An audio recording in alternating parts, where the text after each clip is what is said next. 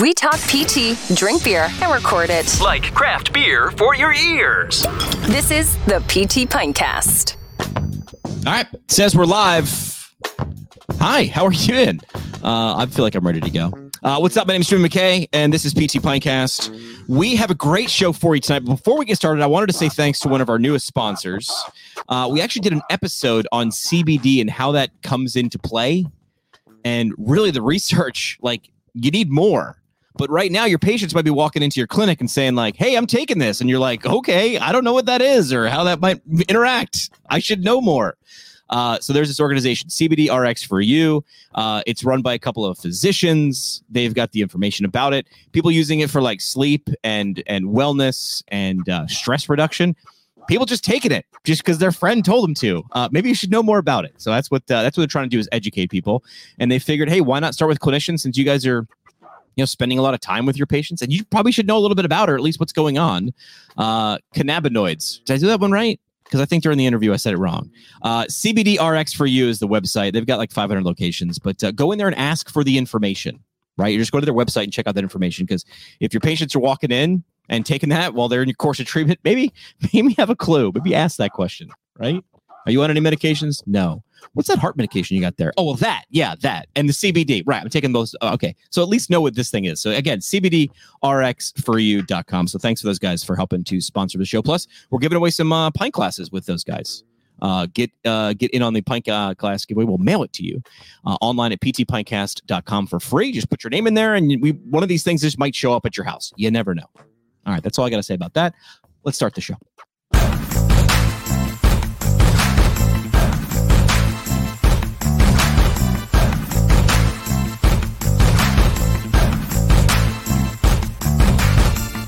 All right, kids, we're doing this thing. Uh, welcome to PT Pintcast, a podcast that saves physical therapists from missing out on uh, amazing insight, remarkable ideas, and motivational stories in the world of physical therapy. My mom, she's like, you just, she's not in healthcare at all, but she's like, I feel like your podcast thing that you do, you're just trying to be the Jimmy Fallon of physical therapy. I'm like, yeah, I just want to sit next to people who are very talented and have them make me look talented by association. So that's what we're doing. Uh, on the socials at PT Pintcast, make sure you subscribe uh, to the show. Again, subscribing to the show is free. iTunes, Google Play, Audible. I literally accidentally typed in PT Pintcast on Amazon just to see what would come up, and it was like download an episode. I was like, oh yeah, I submitted to Audible a while ago. I was like, oh crap, they have podcasts. So if you're on the Amazon dime, uh, you can get us on Audible too. I found out about that today. Uh, do you want to say Happy St. Patrick's Day to everybody. I just found out, or just realized it was St. Patrick's Day again. Uh, so Salancha, I don't know. Everybody thinks I'm Irish. My last name is McKay, but my family's from Scotland. So I'm just gonna get that. I'm gonna get out of the way right away. Uh, great uh, repeat guest. Uh, Saturday Night Live does the whole thing like the five timer show where they bring back everybody who's like hosted the show, like and it's like legends, like like Paul Simon, Steve Martin, Chevy Chase, uh, Justin Timberlake. They did a, a, recent one, and I feel like I didn't count, but this guy's got to be in the lead right now on repeat guests of a show. Let's bring him in. Uh, you might know him from uh, PT Inquest, uh, PT Podcast Network, the Science PT. Uh, welcome back to the show, Erik Meira. There he hey, is. Jimmy, how's it going? Yeah, I I honestly uh, I'm trying to remember so, how long we've known each other. well, you were nice enough, and I said this last time. I think when we recorded in person, which was at some conference, a million. I don't know when it was because they blend together now. But um, you were like one of my first six episodes. I like launched with a six pack, and you were like, "Yeah, I like." I mean, and again, like people, you've been doing podcasts since 2011. I started in 2015. So I remember just emailing. I'm like, this guy's cool on Twitter. I'll interview him. And you were like, okay. And I was in the basement of like my my apartment, like in PT school, and my roommate was next to me, like off mic, but he was texting me stuff to ask you. And he was and now asking this. And I remember like the interview went on so long that I was like, I don't even know what we're talking about anymore, but I don't want to hang up because I like everything that's going on. So uh welcome back to the show. We do want to make sure people know where they can listen to Erik. I th- I don't know if it's official or anything, but you've got to be like the largest journal club podcast in physical therapy, right? Well, just we are. We just said it. So you are. You're the largest. Sure. yeah. PT Inquest, you and JW Matheson. Um, and something we mentioned or it came up in conversation last time, you get CEUs for listening to your podcast. True or false? Uh, for for a couple episodes, yeah. We we we Cool. thought about doing it last year that uh, we were going to do um, offer CEUs for every episode, and we would do one a month, and it would be on a topic, and then we would get it certified, and we would you know produce a video feed for it, and produce um, you know a, a question, a quiz, and things like that that that people could take to, in order to uh, get the credit, and uh, and then we realized how much work and money that cost, and so we only did it for two. a lot. All right. Well, hey, those two are still out there, so you got that. Uh, So, first question we usually ask people on the show, hardest question is, what are we drinking tonight uh, uh, on St. Patrick's Day? Uh, well, I, I didn't do a good job with the St. Patrick's Day, but I, I made myself a whiskey salad, uh, sour. I'm so not a whiskey salad. That's a different drink entirely, I would assume. I'm doing a Mich Ultra because I just forgot to go buy beer, and I'm like, that's all I had. And that kind of. All right. Well, cheers to you. It, it, is it the Mich Ultra with just a regular one, or is it the one with the with like the uh, the lime and and no, cactus just pear? regular. No, they, I don't get Okay. too crazy with my water. My regular, just like, this is a Wednesday beer, right for me right now. Uh, thanks to our friends at Owens Recovery Science. They sponsor the first round. Uh, BFR, as the cool kids are talking about it. You guys have done BFR episodes, right? Yeah, I've we've done an episode. Yeah, and I I know the guys at uh, at Owens. Uh, they're, they're friends of mine. Yeah, Johnny and Kyle, those guys are all over, and amongst Mhm. others, owensrecoveryscience.com. They have their own podcast because at this point, uh, more more people, fifty one percent of the population or more now has a podcast. So you if you don't have a podcast, you are in fact in the minority. Uh, if you're looking to get certified and have the equipment to apply it properly in clinical practice, Owens Recovery Science. Dot com. All right. So my first question really is like just a kind of open ended. Like, what's new? Like, what's what's been going on in the last year with you?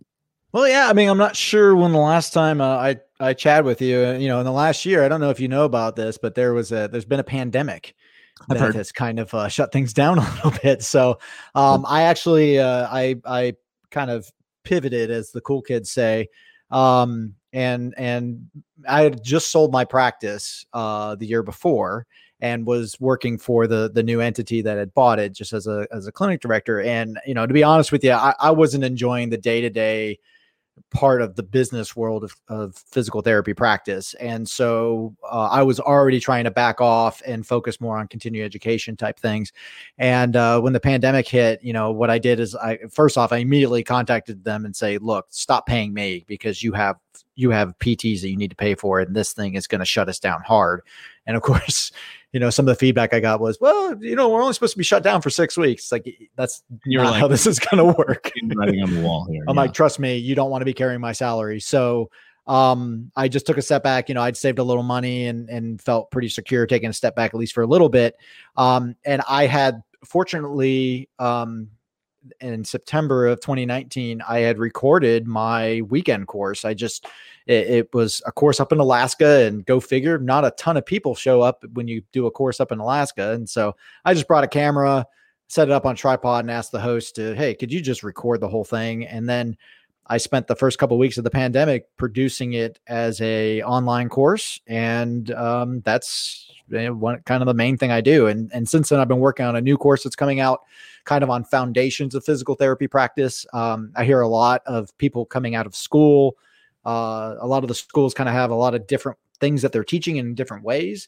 Um, and then people feel like they kind of get out and don't really know what to do. And so this one is really geared towards um, either either new professionals uh, that are just trying to get an get a handle on on how to approach practice.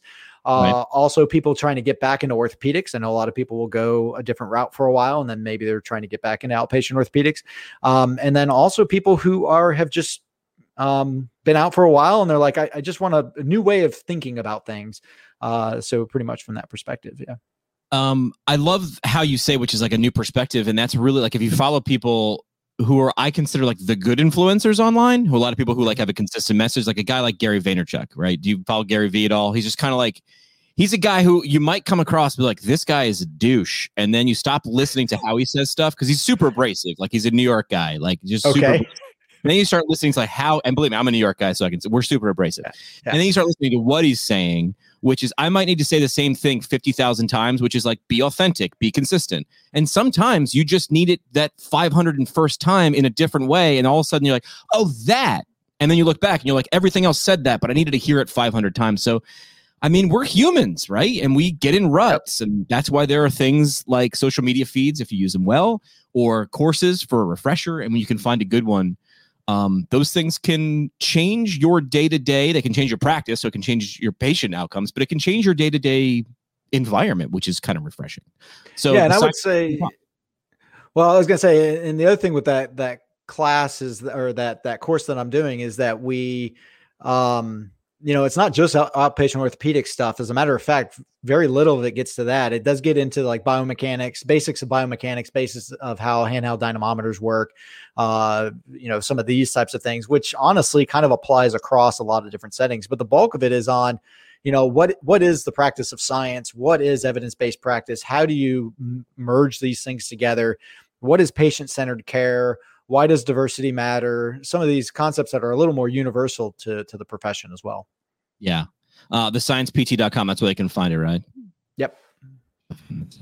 Um you you had something that was in episode i gotta dig this up again. I know we we did it as like a throwback thursday once but like the line still stays with me and has kept my entire foot out of my mouth in person and online which and the line was science says this is what we know now and I have kept that with me through PT school and you know and beyond. And I've said, oh yeah, and it it just you and the way you kind of set it up in that in an episode was, um, if you look for people who speak in absolutes, like that person's eventually going to be kind of proven wrong or something's going to come along. So if you say this is what we understand now, so I wanted I just want to repeat that because I've repeated that a lot, or at least internally before something else shot out of my mouth. I'm like, okay, well that's what we know now but because you see all the time well that tweet did not age well uh, because those yes. things are those things are permanent right?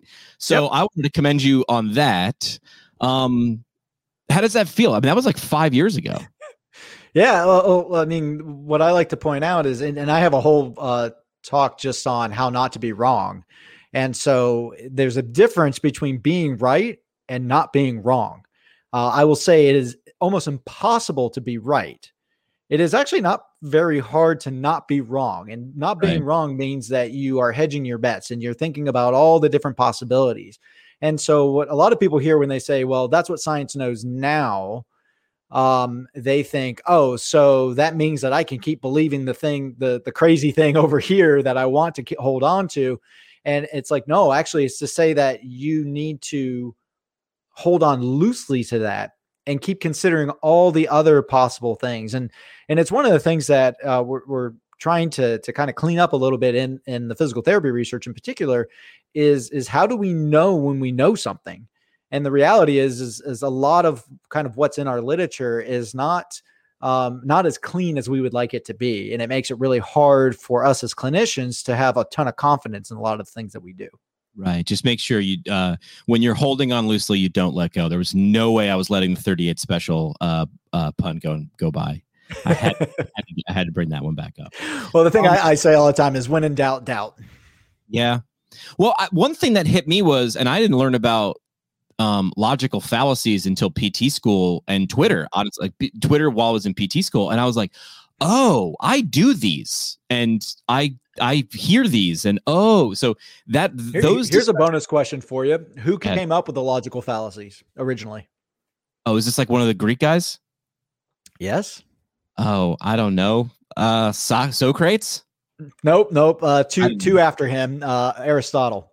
Aristotle. So I mean, Aristotle wrote the Organon. That was the first textbook of how to science he's the one that laid out the idea of like correlation does not equal causation and these types of things. And so that's actually to comfort you that it is old and we yeah. have always done it. It is rooted in who we are to have these fallacies in our heads.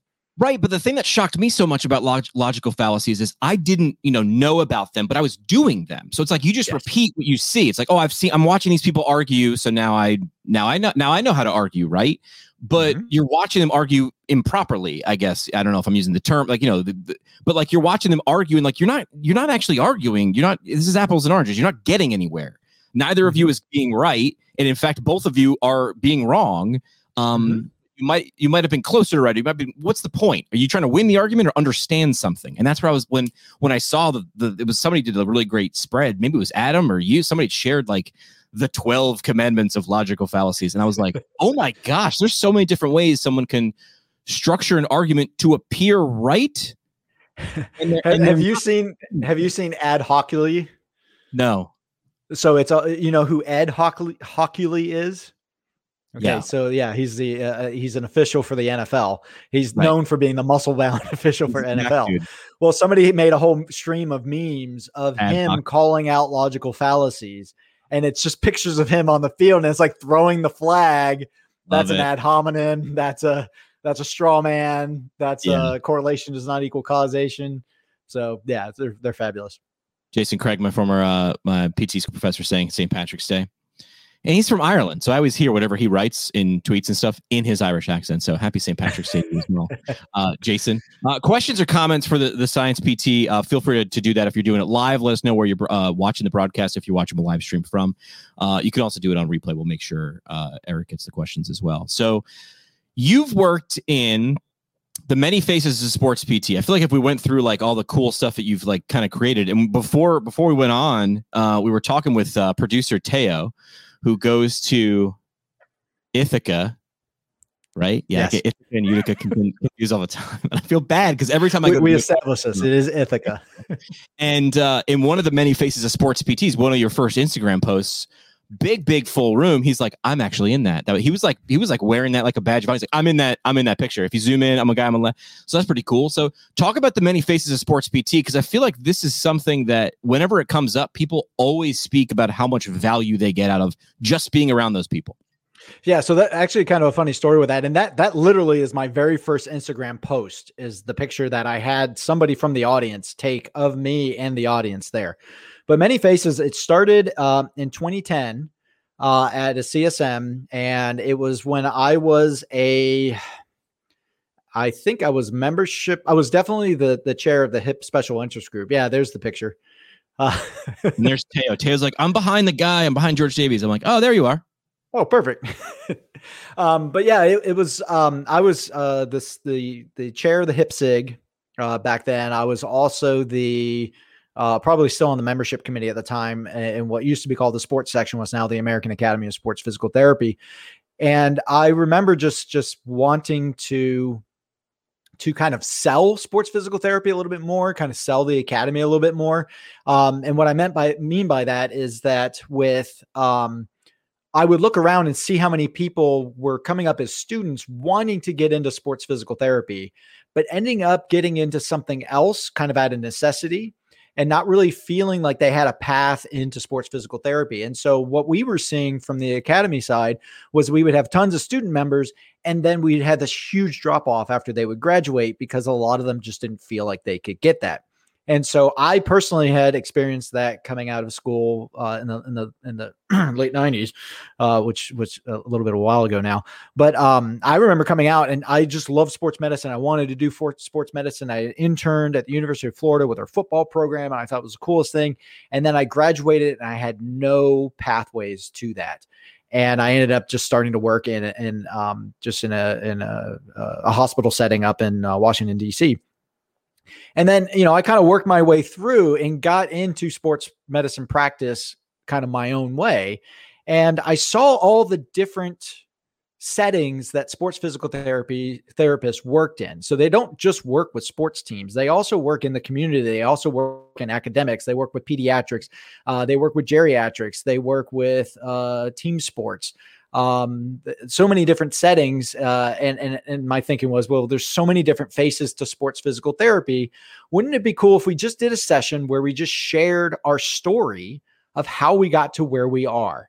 And they gave us the smallest room at CSM that you know sports uh, the, the academy the sports academy gets fairly large rooms in general but it was the smallest one for for the academy. And you know they picked the stuff almost a year ahead of time and so by the time CSM is actually rolling around, everybody's like, why did we pick this stupid session? You know, we could have had these other great sessions going, and people were, you know, laughing about it, how this is dumb. Nobody's going to go to this. And we had, uh, I think it was seven or eight speakers, and they're all people I knew. And we were we were laughing that there's going to be more of us there than than um than the attendees. And so the st- the story I have to tell is that uh, it was over at the Hilton in San Diego, which is off site a little bit from the convention center. So you had to walk over there to get to the room.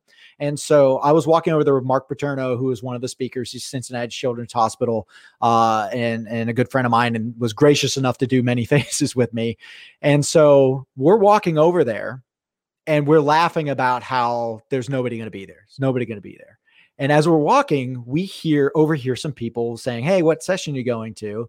And they're like, Oh, I'm going to that many faces of sports PT. And we're like hitting each other yeah. in the shoulder, like, Hey, look, there's gonna be somebody there. There's, there's gonna one. be these two people there. And as we're approaching the hotel, there's a huge bottleneck to get into the hotel. And it's just a mob of people. We're like, whoa, this is a little crowded here. And so we're having a hard time getting into the building. And so we're like, we have, we're supposed to present we've got to get in there. And so there's this big escalator that you have to take up. So everybody's funneling into the escalator. And then we get to the top of the escalator, and the whole mezzanine is just packed with people. And we're we're like, I know the room is right there around the corner, and we're kind of snaking through, kind of rudely pushing people out of the way. And we realize that it's all trying to get into this one small wow. room that is just packed. And wow. it takes us like 10 minutes to work our way to the front right when it's starting. And it was just a mob of people. And what it turned out was this is actually something that people were interested in and just literally hearing these stories. Well, I mean, if you dissect that, right, you had all the elements of a really great um, session or course or anything because you saw, like, you dissected it. Okay, we have a bunch of people who are members as students, and then where do well, let's track those people over time? Where do they go? Mm-hmm. Nowhere. That's weird. Yeah. Like, did all of a sudden did their interest change or whatever? No. And then you use the word that I use a lot, which is path. There was no clear path defined, and we are, you know, smart animals, but we're pretty much animals. And if there's no path, we're just like, I don't know. There's, there's nobody going that way. A lot of people going this way. I don't know. I guess I'll go this way. And there's no easy path. People just get lost and they they follow the loudest voice or the thing that everybody is telling them. So yep. you did that, and then you went further into saying, well, what do they need? Like, is it is it a course or is it literally just watching people tell their story how I went from A to B to C, and then because now they can the audience the attendees can hear them them put themselves and go, yeah, no, that lights me up. That's cool. That's all right. But this one, that third girl that talked, oh God, she was great. I want to do what she did and I didn't yep. know I could. And the funny thing is, even as adults, full fledged adults with college degrees, we honestly we see we look for uh, permission and and and we don't think we have authority. But when and, you, and you look for someone who looks like you as well, yeah. and to, to and, and tells the story of a path that's very similar to where you're starting at, and so that's what we made a, a concerted effort to try to have some diversity up there as best we could, and and to show all the different ways people got there. It wasn't just everybody doing a residency it was, you know, we uh, Kerry Melanu, who's the the head guy for Duke, he talks about his first job out of school. One of his first jobs out of school was working the cash register at a gas station. And he did that before he went to PT school. I mean, he was like not on the track to even go to college.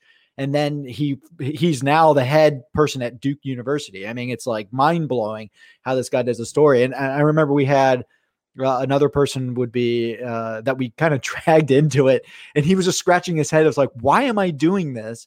It was uh, Aaron Burrell, who's the the head for the international uh, Indianapolis Colts, and it was funny because after he finished his talk, he came off the the uh, the dais and he was like, "It hit me when I was talking."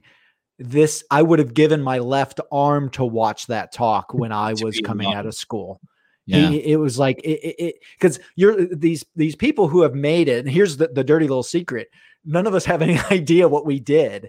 No. It's just, and when we look back, it's always like, oh, that's just a weird series of connections that ended up with me being here. How is that interesting? It's like that's exactly how it's interesting is to show people how how these things work and how this process works it really opens up the possibilities for students or eh, like I, I mean, we say students love but it really is like when you mentioned people just looking for a change it's like i can and if if i see someone like me i'll follow that path. I'm giving a talk that i've given before numerous times. I've given it as a student as a graduate this saturday north carolina student conclave and the talk is like tell us your story. Tell us about the funny things at Ray at Howard Stern and and when you met Eminem and screwed it up, like I, I sprinkle those in. But what I at the end, I, what I want people to see is like dude, I'm weird. Like I host podcasts and videos and stuff like that in PT.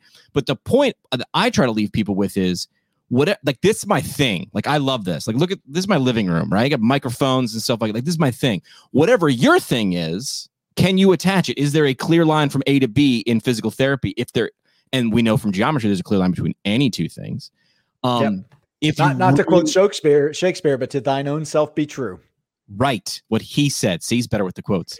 And that's that's all i try i tell people all the time success for me is when someone in two or three or five years comes up and say hey man i was and someone recently did this hey man i was in the audience in portland and i heard you talk and now and i go and i just do that whole gene wilder where i'm like yes and now what are you doing uh you know we had somebody on the show not long ago who said hey man i moved from pennsylvania to vermont because i was just like i want to be a ski and snowboard pt i want to have my own clinic.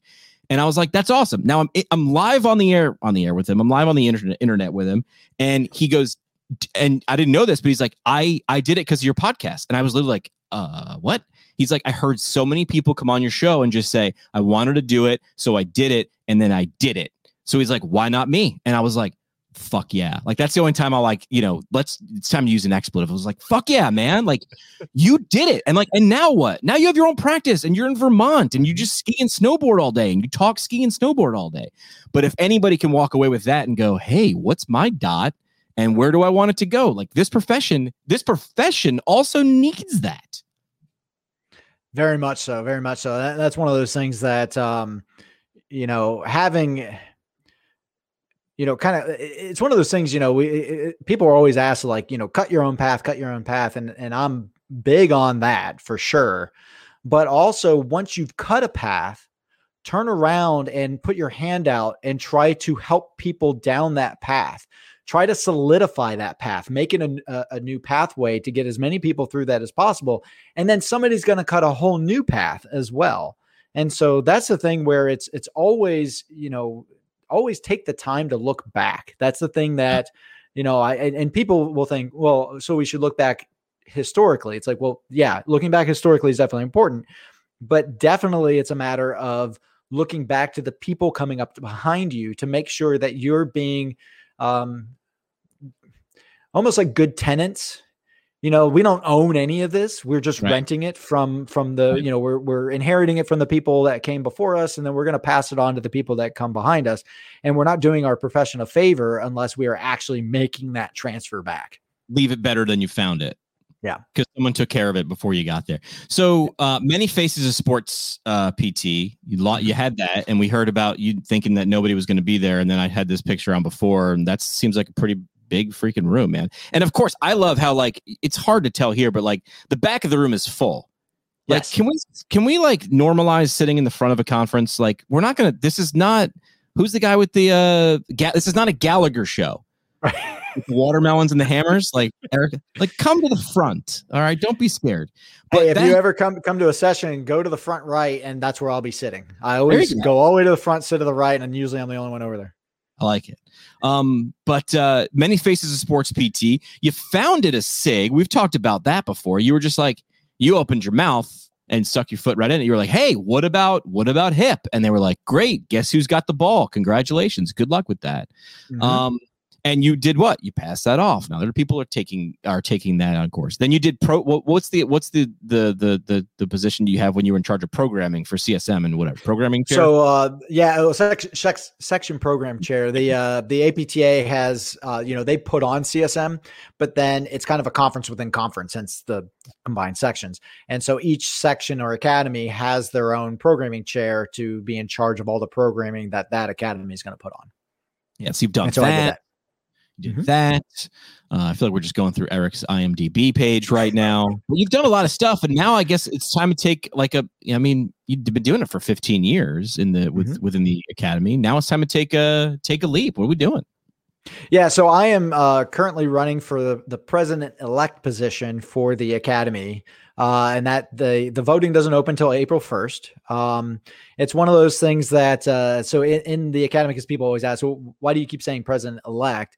It's Yeah. like, well, because the the academy votes in the upcoming president, so they're the president elect. They then serve one year as the in the elect position, so that they can serve with the current president to get that handoff, that transition to go more smoothly. So they have a year of that, and then they take over uh, as president the following year. So it would be, um, you know, if if I were to win this election, then I would be president elect starting this summer, and then I would be the the president the following summer for the next three years. Where does the so if if you're in sports physical therapy, whether you're a member or not, whether you're a member or we say potential member, right, potential mm-hmm. member of the yep. sports, uh, the Academy of Sports uh, Physical Therapy, what um what are the things that it that it needs to do? Where does it need to go? I mean, you laid this out pretty clearly. We've shared the the, the video. Uh, well done, because it sounded more clear than than you know. This didn't sound po- political at all. It sounded really like okay, so this is a strategic plan, and here are the you know points that we need to follow in the major areas. What are what are the things that uh, that the the academy needs to pay attention to in the next couple of years? Because you're so, talking so first planning. Yeah, yeah, yeah. And so so the the first and foremost thing to to get to to point out is how how long the academy has been around where it's coming up on uh, on 50 years now and wow. it's just been um, just phenomenal obviously it's done so much for me uh, but it's one of those things that you know it's kind of hit its limit a little bit on growth on where it can go it is currently the second largest academy but it's not even half as large as our largest, which would be orthopedics. Yeah. And so it's been kind of stuck in its size for a little bit. And so part of what I'm looking at is, you know, like I said before, how do we how do we grow this? And how do we get it to serve its purpose a little bit better? Um, and so i see some growing pains that have been kind of left over from from the years of doing that. And so i, I put out five major points and i've been posting a blog post every week um, uh, the five weeks running up to the april 1st um, uh, election. And uh, where i kind of highlight some of these a little bit and i can go over them a, a bit here. The first thing i would like to see is for the academy to have a five year strategic plan. And so what is that? That is actually where the academy leadership would sit down and say, where do we want to be in five years?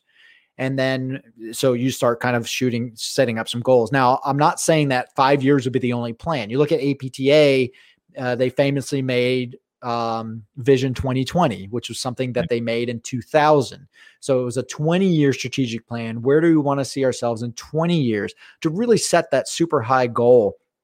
This is important to do and it's not something that the academy has ever done before. They they definitely do strategic planning uh, specifically within the executive committee but it's never been something that's been public and and been kind of a signpost and it's never been anything that actually is set to be five years. And so the idea is it's something in writing it's set for five years. It, it should outlast uh, any single term uh, so it's something that gets carried through across a couple different uh, uh, uh, administrations, for lack of a better word. Um, but it's one of those things that, you know, a lot of times you're making decisions about something and there's like three or four ways you can make the decision that are all kind of equal to solve the problem that's right in front of you that moment but with the five year strategic plan, you might find that actually there's one of these decisions, one of these choices that actually sets us up for the next choice, which sets us up for the next choice, which gets us to that five year plan. So having that kind of signpost is something that's really important uh, to shoot for. It's also good. I mean, you mentioned um, in terms of growing pains, knowing knowing where an organization's going. That's a big um, decision, a point in decision making when if I would want to join that. Like, hey, we're going. Where are you going? Yeah. I don't know. We're you know this way, uh, uh, or hey, we're going. Here is exactly where we are going. If you join us, we're doing this, this, and this. Like so, I think that first point, and as you as you highlighted, if it's going to you know last several administrations, otherwise, you know, you're zigging and zagging. You want to you want to make sure we're moving we're moving at least generally in this direction. And as we know from physical therapists, uh, what gets measured gets done. So if you're gonna if you're gonna say we're gonna go that way, we're gonna go that way. So yep. to be there. Yeah, so that'll be the, the first one, and then the next one would be to set a uh, to set a research agenda of some sort, and so it's very similar to the strategic plan, but it's where um, you know you would have uh, uh, different parties, so it would be clinicians, researchers, ideally meta scientists, and I've I've actually reached out to a couple meta scientists. So what is a meta scientist? They're yeah. people who study the science of science. And so they're the ones who are looking at methodology. How do you how do you actually know the things that you know? And do you actually know them? And because that's where we find ourselves in trouble is when we think we have the answer to something but the reality is, is that we are wrong and just don't know it. And so that's where you know meta sciences are really really important. So kind of getting them all together and asking a question from a clinical perspective of what do we want to know? Once you ask the question of what do you want to know, it's not a simple ma- matter of saying, all right, well, what's the single study we would do to answer this question? No, it's going back and saying, all right, what do we actually know right now? And what would be the next step to move us towards this question, getting this question answered? And oftentimes it's 30 different studies that have to be done. Some of them small, some of them large, some of them dialing into just mechanistic questions. Um, all of them should be replicated. You know, that's how science works. All of them should be pre registered in some way. Ideally, uh, have the actual uh, methods actually reviewed before the study is even conducted to make sure the study is going to actually answer the question that the researchers think it's going to answer. yeah. Exactly. And so having that all set up ahead of time. And the idea here would be to, to lay that out. And again, we talked about this before laying a path for the researchers to start filling in those gaps specifically part of what this will do is actually be a signal to journals to say, we want these types of things published. They will be read and they will be cited because it is part of our research agenda. Now, big large labs might be saying, "Well, we already we already have this. We already do this." That's great to answer maybe the one question they're looking at, but this is something that can scale to a massive size where we can actually show if we know what the next step is. A couple groups can raise their hands and say, Hey, I can actually do step number two. I'm set up for that. So I'm going to do that part while, and somebody else will say, well, I can do the replication. And over here, somebody can say, well, I can do step one. Uh, and so you actually can kind of divide and conquer a little bit to let uh, more people get involved in that process. And the idea there is if you have some sort of overarching um, uh, agenda to it, people can just plug themselves in as they see fit. And and I hear this a lot from early career researchers in particular. Is they're like, we don't know where where we should be starting. And if we have this laid out, I, I, think that's kind of a huge thing. And that's that's something an academy is very capable of doing. We have a lot of researchers within the academy. We have a research committee uh, that can actually handle all these things uh, internally and and all volunteer. So it, it doesn't really cost anything either was was that part of uh was that part of the idea changing from a section to an academy i mean i remember people talking about in terms of like you know research and and, and being more similar to to to our colleagues in medicine um a component of that it's part of the consistency of language that uh, that APTA has been pushing for. Um, that a lot of the academies, sections and academies, or or what we call components, uh, have actually kind of pushed towards is to to so that a physician, for example, a physician colleague knows what that is. So you say section to a orthopedic surgeon, and they don't they don't know what no, a section yeah. is. But you say an academy, they know what right. academies are because that that's kind of their thing. It's also similar to the way that we got rid of all of the uh, alphabet soup, so to speak. If people aren't familiar with that, the APTA made it the standard is that your your your license and your um and your degree.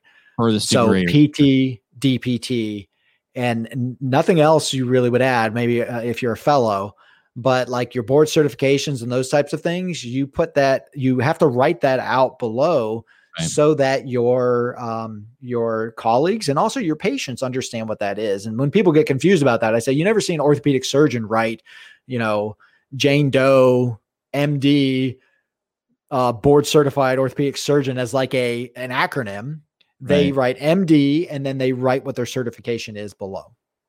Yeah. So just using the same language and being very clear about it. Yep. All right. Strategic plan, research angle. Um, what else does the academy need?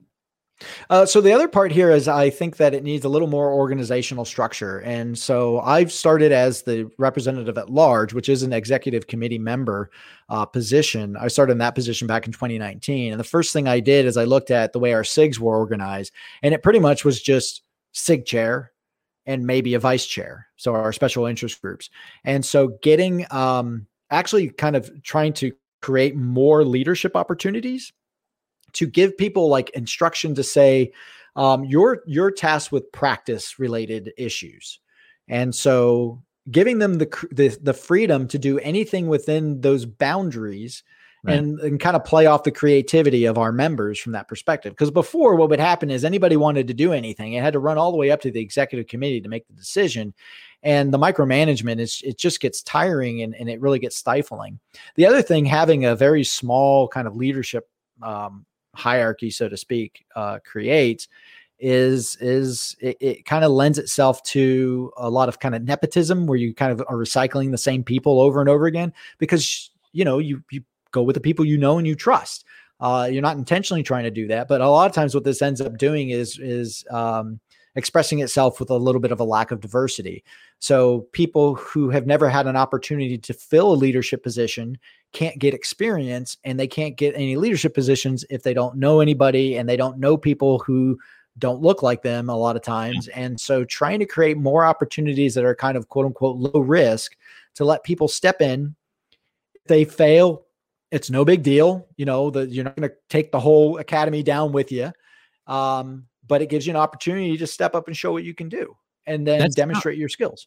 That sounds more like um, uh, an incubator, right? I mean, that's how like business yes. incubators and and and innovation incubators work. It's just like you know, it's always like the it's you know, I mean, look at sports. A lot of times, yeah, those first round draft picks pan out, and a lot of mm-hmm. times Tom Brady's come out of nowhere and wind up win a gajillion Super Bowls. But it's how do you know unless you unless you know unless you give it a try. So um, yeah, and so we we look at the, the kind of the face of the academy being our leadership and our presenters, and and a lot of times the two are linked together and that's something we're trying to uncouple a little bit as well to say, because sometimes great leaders are not great presenters. Right. And sometimes great presenters, they don't need to be in leadership positions. They're really good at, at presenting. And so trying to create, uh, like you said, incubators for leadership and also incubators for presentation too. So trying to do more webinars, again, low risk, small venues, let them get some experience and see if they can develop to to again be a greater asset for the. Uh, I mean, we're selfish. This is so that we have better leaders and better uh, and better presenters within the academy. All right. Uh, more information. Make sure you follow Erik uh, on the Twitter and the Bird app is what the the cool kids are calling it. Um, why should someone, if they're listening along, be a member of the American Academy of Sports Physical Therapy? So we kind of like, what's your what's your what's your pitch and why someone should be a member?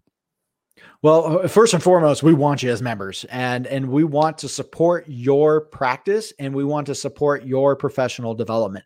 We are the official sports academy for the entire country for physical therapists. And we are nonprofit. We are taking the money that comes in and putting it right back out into services that we provide. And so we've, uh, in the last year, we've expanded uh, in a couple ways around this.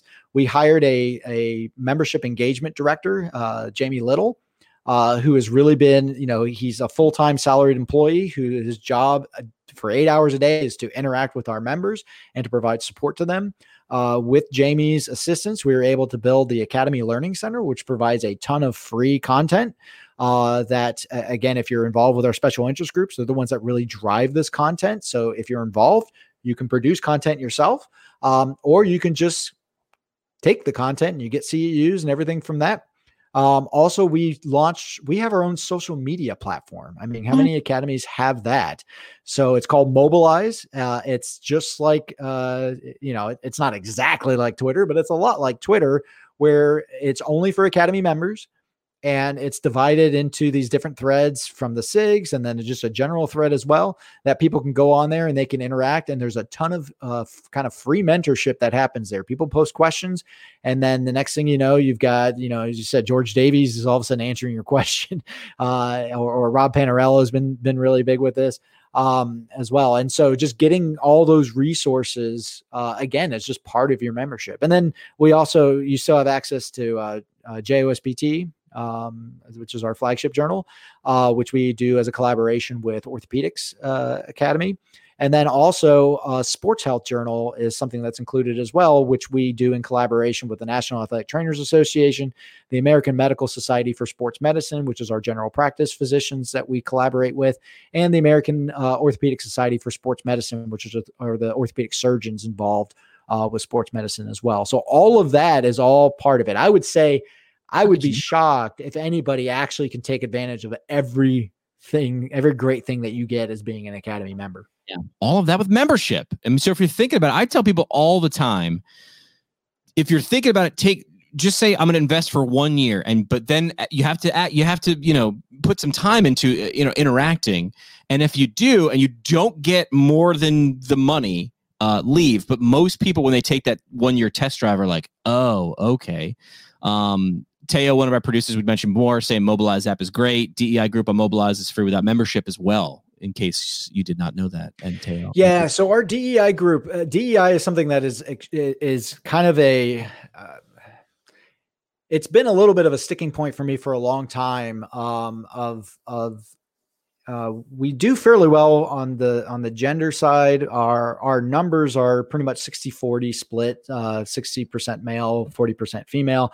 But our representation at present at at um, at CSM in particular, our main conference that we were doing, um, is pretty much balanced in that perspective. But when it came to um, to our minority members, uh, we just weren't seeing the representation there. And so it was something that we started a task force back in 2019 to take a look at our numbers and say, are we demonstrating the representation that we need? And then we actually uh, encouraged one of our members uh, who was doing a thesis to actually do it as a formal uh, investigation and we we were not satisfied we weren't satisfied with where we were. And so at csm last year in 2020 we formed a dei committee uh, from that task force uh, which was tasked with putting together some solutions to this. And one of the solutions that was put together was to form a dei community. And so to teo's point one of the things we realized was we don't have a lot of members that are that are minorities and so, how do you engage with them if you require them to be a member in order to engage? And this has been an issue because what we actually have found is that most of these members are also not APTA members. So, it's not just a matter of getting them to join the academy. We have to get them to join the APTA in the first place. And so, we actually have a, a complete, um, I think it's a WhatsApp group that you can join for free. You just go on our on our website, uh, which is just aaspt.org, uh, and I think there's a link link in there somewhere to our DEI initiatives, and uh, you can start engaging right away. And they even have um, we even have state representatives that are DEI focused, and they also do not have to be members because we are trying to get engagement with non-members as much as possible to hear their voice and to find how do we serve how do we serve them better? And, and honestly, it's the same way we serve any of our other members. Give them opportunities to develop professionally and to give back. Right. Open those doors as much as possible and make make everybody feel welcome and feel like they are contributing to the uh, the organization. Well, it sounds like you, you paid attention, right? How come? What? Well, first, you had to do the hard thing, which is look internally and say we want to be this, but we're we're like this, so we don't yeah. have enough minority representation. Okay, great. Um, what do we do? Start a group. But you recognize that the barrier might be, hey, people that we're looking to engage with, the people might who might be a great fit for our organization, they're not APT members, which means that they're not they they're definitely not uh, academy members. How do we do that? So you just built a side door.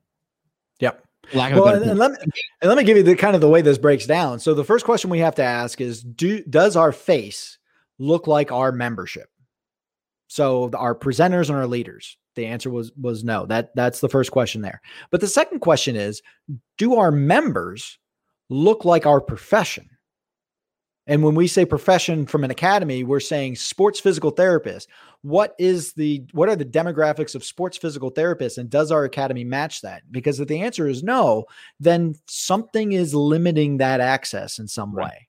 And I will say that's really a hard question for us to answer. And then it gets a whole lot deeper because the more the most important thing from a public health perspective, and and when we start talking about social determinants of health and some of these things, do does our profession look like the community that they serve?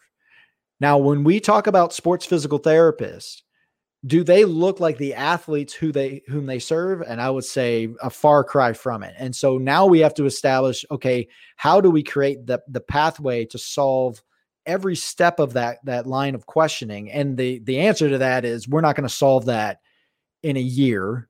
We're not going to solve that by going to some to a rally or something like that. This is something that's going to take uh, and, and the way i always put it is you know systematic or sorry systemic racism takes a systematic process you have to intentionally set things in place to start trying to move the needle and then have a process for getting feedback on whether that needle is moving and whether we need to change our strategies. And so, what I will say is, we have a lot of things that we're working on. We have a lot of things that we're trying. We know not all of it's going to work, and we're gonna we're not going to accept that we quote unquote tried, but we're going to do everything we can to make sure that that needle moves.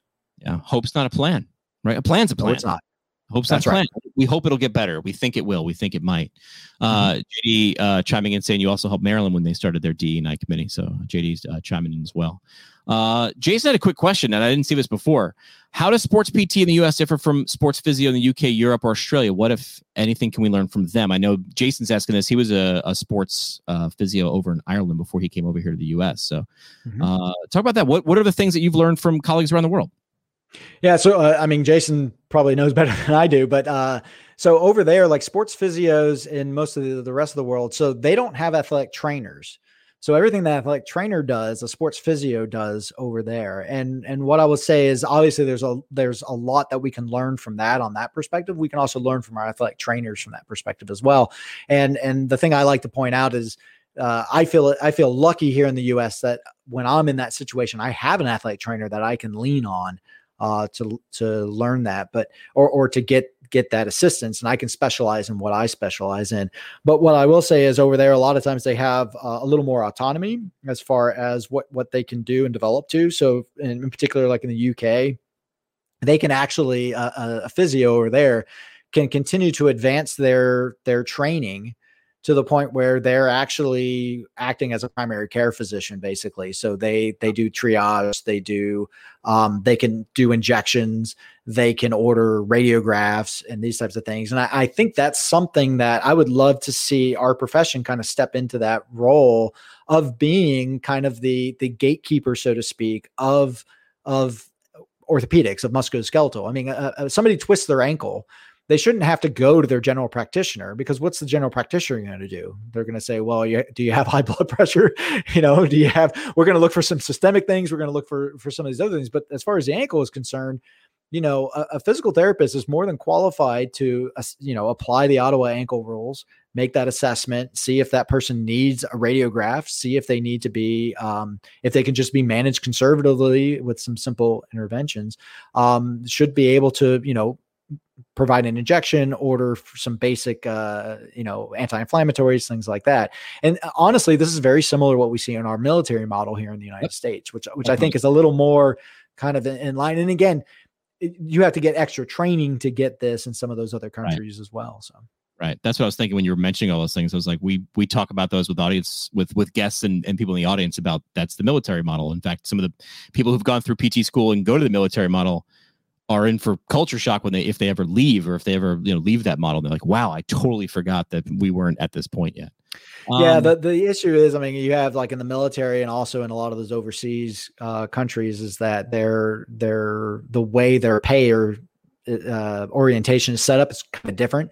and have a whole- so yeah exactly so what are the incentives and so the the issue would be is uh, as a physical therapist who is focused on public health and and minimizing costs uh, you would have to see yourself as that gatekeeper who's not going to just you know basically now see this ankle sprain for 50 visits just because Right. you can uh we would have to really kind of self-regulate uh pretty Yeah. aggressively if we were to do that All right.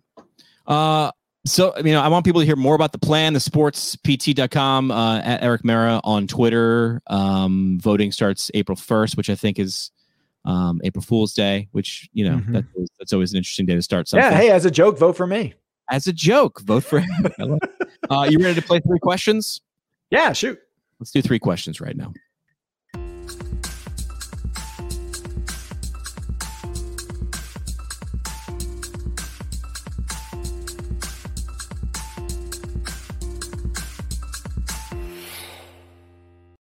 Three questions brought to you by our friends at Fusion Medical Staffing. If you are uh, thinking about uh, taking your PT degree, moving it about the country, do what you want to do, where you want to do it as a travel physical therapist, fusionmedstaff.com. They now have uh, job transparency. That was the thing, right? People are always like, well, I, I just want to know, like, I have to engage with a recruiter for how long before I actually get to the job. They're just like, all right, we'll just remove that. So here's job transparency. Here's the job.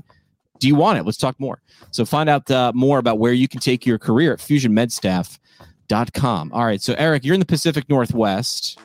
Um, but once you're free to move about the country and everything's safe and we're all vaccinated, where's somewhere you're itching to go in the 50 US? Where's someone you want to travel? Hey, I'll call my shot right now. I'd like to. Uh, I'd like to go to Atlanta. Yeah, hot Atlanta. Just because I, I, grew up in, in the South, I grew up in South Florida, which is yeah. too South to be called the South. um, but that was our, you know, we had Miami, but you know, back when I was growing up, the Miami Dolphins were our only sports team, and so and, pretty much that and the Tampa Bay Buccaneers, which back then was not even barely a team, and so everything was Atlanta sports, and and I always loved it. But I haven't been there in. Uh probably 25 30 years so if anybody wants to host a course in atlanta for me Let's do hey, it. Here's my call out. Yeah, let me know. Yeah, do it. Uh, so we asked the first question because yeah, if where there are people like Atlanta, why not? Uh, why not? Te- I always tell people it's like a te- it's like a clinical but paid, right? Or test drive it. Yeah. If I'm gonna move to Atlanta, like I don't know, do you do you want to move to Atlanta? Why not go work there for like 13 weeks before you figure it out? Do that as a mm-hmm. travel PT, fusionmedstaff.com. Second question is a what uh, what question? What's something you've watched, read, listened to, a book, movie, podcast that you think the audience would get value from? I actually just read uh, The Food Lab by Kenji Alt Lopez, uh, who is a former MIT uh, graduate who just really geeks out on the science of cooking. And the reason I really like it is first off the introduction, and, and it's you know people will be like, well, what's what's a good recipe from it? It's like it's not a cookbook, it's not a recipe book. There are recipes in there, but the whole point is if you read it, you will understand the chemical processes of cooking and understand like why you would use baking soda versus versus baking powder for example. And i will say right now the introduction to that book is some of the best science writing i've ever read. And i actually found pearls in that introduction that relate to physical therapy practice. Wow. That is the food lab that's what it's called called the Food Lab. Yeah, it's a big, big honking book, though. Uh, it's, it's such not- an Erik Meira uh, pick. I love it. It's this so on brand. I'm not surprised by this at all. Love that. Last, uh, last question on three questions is a who question. Who is someone we should know more about? And leave it open ended on purpose. Um, I only got pick one. You can pick more. You know, I would say uh, someone I've, I've, really been impressed with, and I have to, and I've been very, very thankful for his help in the last year has been uh, Tim Vidal, who is our director. Uh, he's the the chair of our uh, DEI committee and our DEI community. He's been really driving that forward, and he was someone that was really instrumental for you know in this past year you know with with the murder of george floyd and and, and you know the uh, the um, police brutality and all these things that we were that was kind of brought eh, you know i don't want to say that all of a sudden we're dealing with it. It's like no all of a sudden we're recognizing it. Right. Also uh, he was really helpful for for understanding you know some of the dialogue around that. We actually had him and, and deidre Debman is another member of our dei committee um, had them on our on on pt inquest just to talk what are these what are these issues? What is what does this mean? Um, trying to get a little bit of, of empathy across that. And um, so um, you know, both both of them are just phenomenal, and I highly recommend looking into into both of them. They're they're just amazing um, mentors just across the uh, uh, the academy and across PT as well. Love it. See, that's why we asked that question because you get to you get to bring up people like that. Mm-hmm. Um, uh, now let's do uh, last thing we do on the show is the parting shot. Let's do our parting shot. Always got to have shots, especially on safe.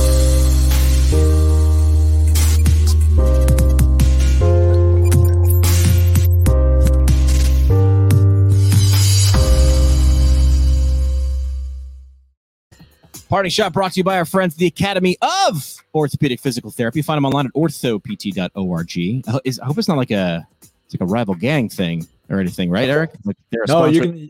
No big you deal. Can, right? You can join both. you can join both. Yeah, uh, a lot of crossover. Uh, current concepts of orthopedic PT. I know I've seen a lot of people taking the OCS, the uh, board certification exams in the last couple weeks, and talking about that and the anxiety. Unfortunately, the common thread seems to be the anxiety leading up to that. Uh, current concepts of orthopedic PT, uh, a great path, a great guide to feeling confident and competent. So find that online at orthopt.org. All right, parting shot. What would you want to leave the audience with today as we wrap up? I would say uh, always be questioning what you know and what you believe. Uh, always understand that there's other viewpoints um, and that always try to get a sense of of why somebody would believe the thing that they believe um, you know from that empathy pers- perspective when dealing with patients for example always be asking them questions and allowing them to explore their own their own truth, their own reality. I think that's that's extremely important. Uh, but also for yourself as well. You know, the more varied your belief structure, I think the better you are as not just as a as a clinician, but as a person. Love that. Erik Meira. Uh, always good to catch up. Hopefully, we could do it uh, in person sometime soon when things are safe, but uh, looking mm-hmm. forward to it. Love that you uh, laid out a, a, real clear plan there. You know, good luck with everything, and uh, we'll talk again soon, my friend. I appreciate it. Thank you so much for having me on. You, you guys are always doing great work. Love the PT Pintcast? Yes, yes. Support the show by telling a friend or by leaving a review on iTunes or Google Play. All right, show today brought to you by the Brooks Institute of Higher Learning, an innovator in providing advanced post professional education. Brooks IHL offering continuing education courses in numerous specialty areas, six PT residency programs, and OMPT fellowship, as well as challenging but rewarding internships. The IHL specializes in the translation of information from evidence to patient management Learn what they can do for you to support your professional development at brooksihl.org. Our home on the internet. PTPintcast.com. Created by Build PT. Build PT provides marketing services specifically for private practice PTs. From website development and hosting, providing content marketing solutions for PT clinics across the country. See what Build PT can do for you today at buildpt.com. The PT Pintcast is a product of PT Pintcast LLC. It's poured fresh by me, physical therapist Jimmy McKay. Ingredients are sourced by our Chief Connections Officer, Sky Donovan from Marymount University. And it's brewed fresh by producer and physical therapist Juliet Dassinger. And by producer and creator, second year PT student Bridget Nolan from Sacred Heart University. PT Pintcast is a podcast that saves physical therapists from missing out on amazing insight, remarkable ideas, and motivational stories. Make sure to follow us online at PT Pintcast and subscribe on iTunes, Spotify, or Google Podcasts. I absolutely love you. I love you, love you, love you. It's it's awesome. Thanks so much for listening. And if you found value in the show, all we ask is that you tell a friend. This has been another pour from the PT Pintcast. The PT Pintcast is intended for educational purposes only. No clinical decision making should be based solely on one source. While care is taken to ensure accuracy, factual errors can be present. More on the show at ptpintcast.com.